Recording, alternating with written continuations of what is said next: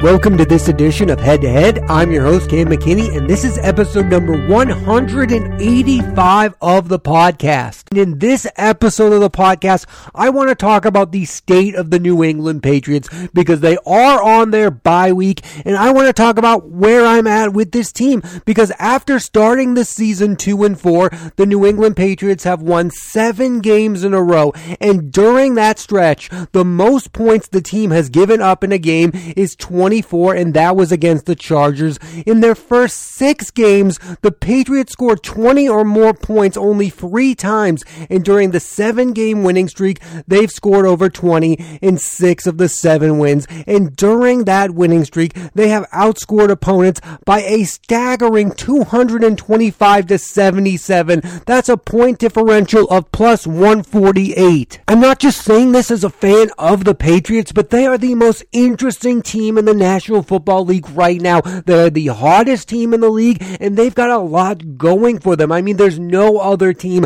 dominating like the Patriots are right now. They are looking like the old time New England Patriots. Here, in my estimation, are the biggest reasons for this success. First off, let's get all the Mac Jones talk out of the way. He's a big reason this team is where they are. He's far and away the best rookie quarterback. He's thrown 16 touchdowns and only 8 interceptions and has a completion percentage of 70%. That number I don't really care for. What I'm impressed is he doesn't make the crucial mistakes that most rookies make. And whether that's all about the coaching and the talent around him, that's the reality of being a good rookie quarterback. It's not about him winning the games on his own. It's about not losing your team games. And at this point, he has not done that. He's going to win offensive rookie of the year, and I think he deserves it. I will say, however, one year does not make an elite quarterback. There's been so much talk about how Mac Jones has already been hailed as a franchise quarterback, and I find that to be ludicrous. And I also don't think just because he's having an incredible rookie season does not mean he's automatically going to have a better career than the other rookie quarterbacks, such as Trevor Lawrence, Trey Lance, Zach Wilson, and Justin Fields. Remember, Robert Griffin III looked way better than Andrew Luck and Ryan. Ryan Tannehill. Then later on, they both had better careers. My point is maybe Mac Jones will be better than all of them. I just don't think that's definitive at this point. Here's my fair assessment of his season. By the standards of a rookie quarterback, he's been great. By the standards of a franchise quarterback, he's been above average, which is really good, but he's nowhere near elite. I think the biggest reason you can look at this team as legitimate contenders is because of their two best defensive players. Matthew Judon and JC Jackson are having two of the best defensive seasons in team history. Judon has 12 and a half sacks and makes his presence known in every single game. It makes zero sense that the Ravens let this guy go. And JC Jackson is second in the league with seven interceptions and he needed to elevate his game without Stephon Gilmore. Both should be in the discussion for defensive player of the year. Judon's play has has been crucial. Last year, Chase Winovich, of all people, who can barely get on the field this season, led the team with five and a half sacks last year. Matthew Judon already has 12 and a half sacks. He's been incredible. New offensive additions, Hunter Henry and Kendrick Bourne, have for me been better than expected. Bourne has already tied his career high with five touchdowns, and Hunter Henry has made it into the end zone seven times. These two players have become main targets for Mac Jones, and it's super important that a rookie quarterback has reliable weapons. And I'd be remiss not to talk about Jakobi Meyers. He leads the team with 59 catches and finally scored his first touchdown. He's the most reliable player on offense. One thing I've always loved about the Patriots is how they handle the running back position and how they do it by committee. They do not overrate the running backs, and when they do, it usually comes back to haunt them, like wasting a first round draft pick on Sony Michel yeah, I know he was a Super Bowl hero, but he was not worth a first round draft pick. They can go out and get guys like LeGarrette Blunt and win Super Bowls. They don't overpay the position and just look at the free guys they have right now. They have Damien Harris, who we all know is the most talented of the running backs, but they don't rely on him to win games. They also have Rhamondre Stevenson and Brandon Bolden, who has 32 catches on the season.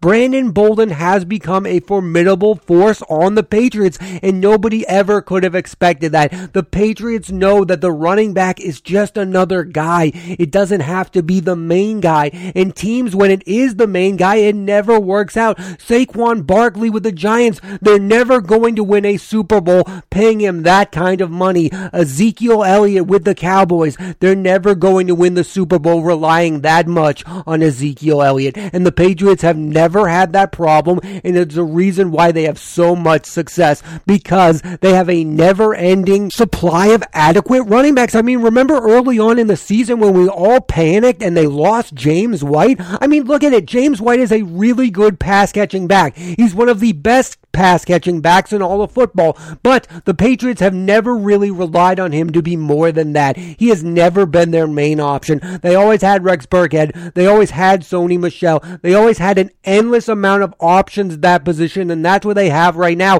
Some games they can rely on Damien Harris to be the guy. Others they can rely on Brandon Bolden. They can rely on Rhamondre Stevenson. I think what the Patriots understand is rarely ever the teams that have one elite running back win a Super Bowl. Other teams just don't understand it. That Rams team that lost, they relied too heavily on Todd Gurley. You don't need just one running back option. And I think the Patriots understand that more than other football teams. And I think it's one of the biggest reasons for their factor of success. Look at those six Super Bowls. How many different running backs they had during that era. They know there'll always be another James White. There'll always be another Damien Harris. These are just guys. They're really good guys.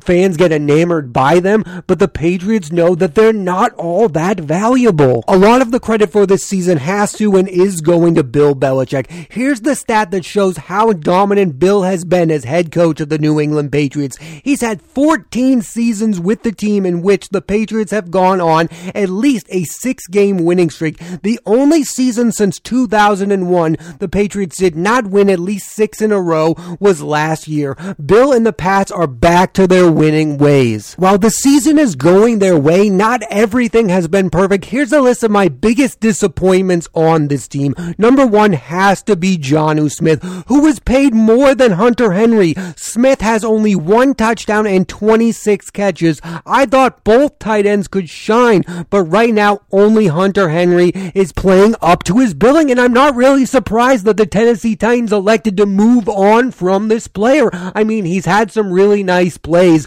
but overall, this season has been a wash for him. And the other big disappointment is wide receiver Nelson Agholor, who has had some moments. He has three touchdowns and 32 catches, but you have to remember, he's the highest paid receiver in team history, and he has not played like he's worthy of that honor. I understand that with a rookie, you might not throw as many deep balls, but right now the guy feels like a decoy instead of being a real threat. I still think even with all the success the Patriots have had this season, they still need a true number one receiver. They might regret not going after Julio Jones. The crazy thing about Agholor's contract is that they paid him higher and more than they did Julian Edelman. This is a team that let Wes Welker go to the Denver Broncos over $6 million a year, yet they are paying Nelson Agholor two years and $22 million.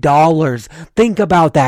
They let the guy who routinely caught 100 balls a year go to the Denver Broncos over $6 million, and now they're paying Nelson Agholor double that? Something about that just doesn't sound right. It's not Julian Edelman who's the highest paid Patriots wide receiver ever. It's Nelson Agholor. Think about that. It's also odd to think about it because the Patriots are the team that rely the most on these slot receivers. They value them more than anyone, yet they are paying this guy who is known for catching those deep balls a ridiculous amount of money when they don't really rely on the deep ball ever. It's kind of an insane contract. If you really look into it, it doesn't make any sense. Some of these contracts really feel like Bill and the Patriots were just caught up in the moment of trying to win the offseason. Some of these moves have really worked out. Kendrick Bourne has really worked out. Hunter Henry has really worked out. Matthew Judon, like I said, is probably the defensive player of the year, but some of these felt like bonus contracts.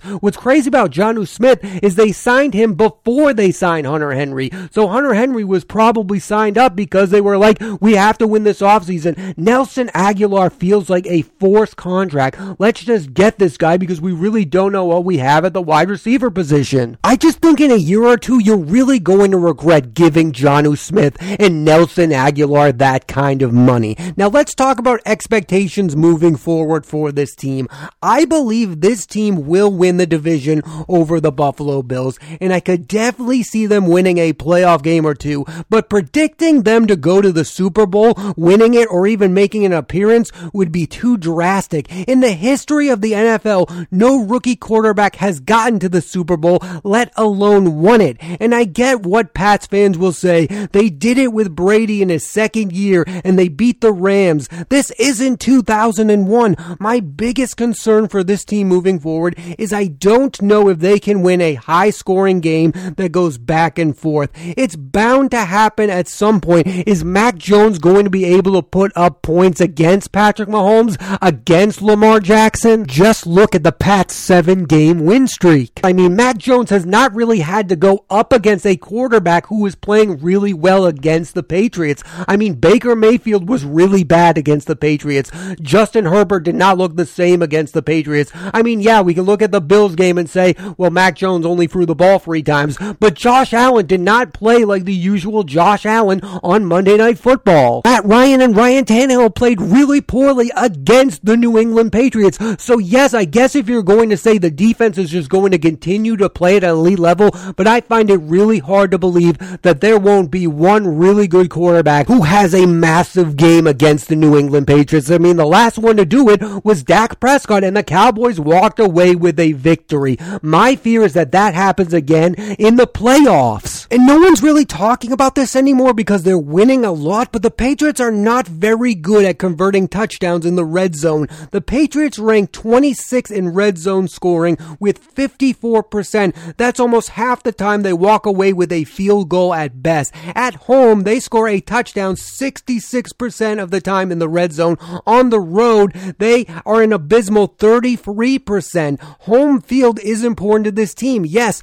their defense travels, but their red zone offense does not. And in the postseason, you cannot settle for field goals. It's not a winning formula. If you are settling for field goals against Patrick Mahomes and the Kansas City Chiefs, you are going to walk away with a loss. If you settle for field goals against Lamar Jackson, and the Baltimore Ravens, you are going to get bounced from the playoffs. And again, my biggest reason why they're not going to win a Super Bowl is they do have a rookie quarterback. It just does not happen. And I know Bill Belichick is the best head coach of all time, but if they had a veteran quarterback, like if Jimmy Garoppolo were the quarterback of the New England Patriots and they had this record, I have more of a faith in them in winning a Super Bowl and getting to a Super Bowl. And that has nothing to do with Mac Jones and how I feel about him as a quarterback. It has to do with the fact that he's never been in those moments before. When Brady is in the fourth quarter in a postseason game, you know he is going to get the job done because you've seen him do it time in and time again. You have never seen Mac Jones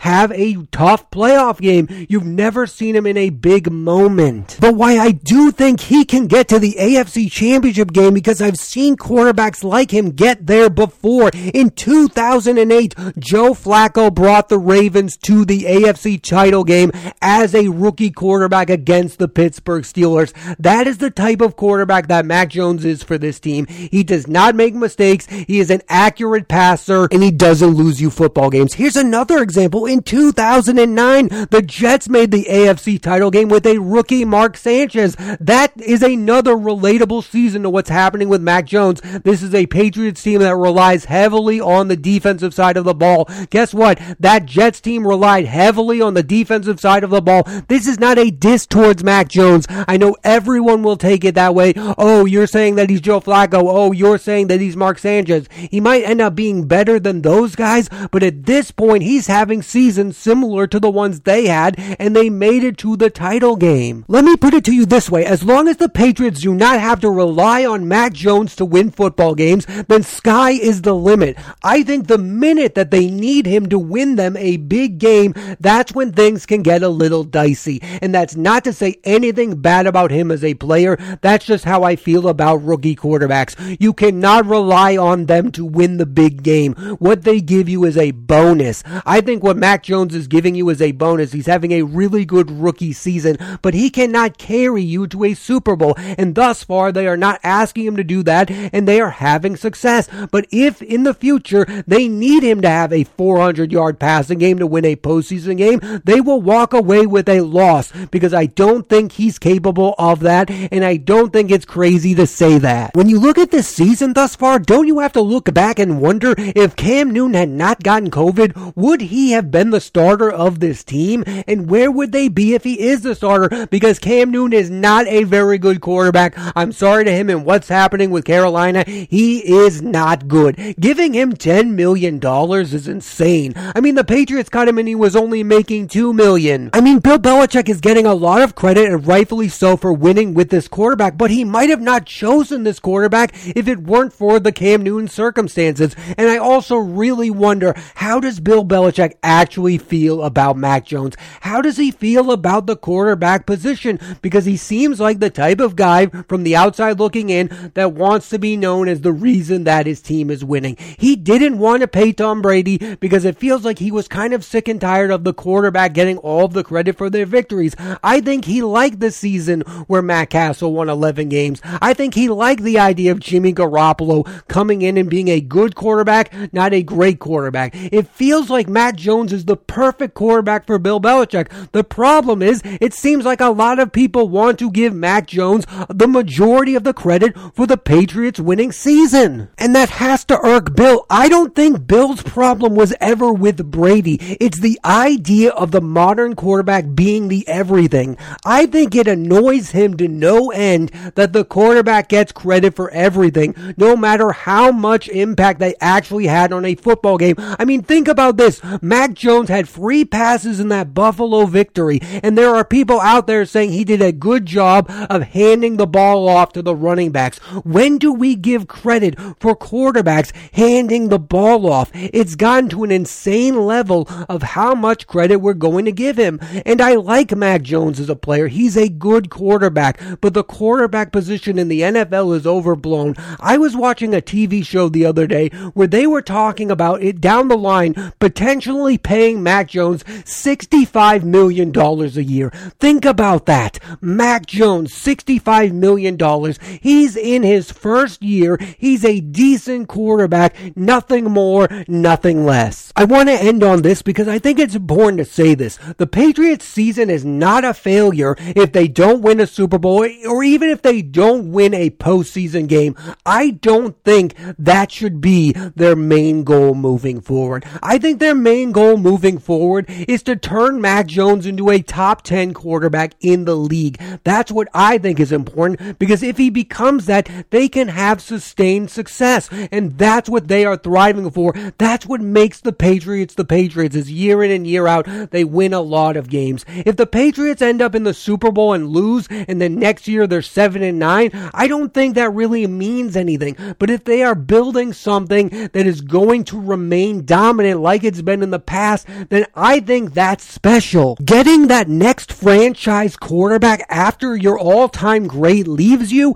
that's what's unique. I mean, think about that history. Joe Montana leaves, they have Steve Young. Brett Favre leaves, they have Aaron Rodgers. Peyton Manning retires, they get Andrew Luck. Like, that's what I think the Patriots should go for. Yeah, Mac Jones isn't a number one overall pick, but if they can turn that guy into a top 10 quarterback and they can actually have a guy who they can say, oh, this is a Pro Bowl guy, I think that's special. If year in and year out you can say you can compete to win the division like you did in the past, that's what I want for the Patriots moving forward. And I also think, you know who should be the next head coach of the New England Patriots? Josh McDaniels. Clearly he knows how to get the best out of Mac Jones. He deserves a lot of the credit for what Mac Jones is doing with the New England Patriots. When Bill Belichick retires, I want the guy to be Josh McDaniels. I don't want it to be some outside guy. I don't want it to be one of Bill Belichick's sons. I don't want it to be Jerod Mayo.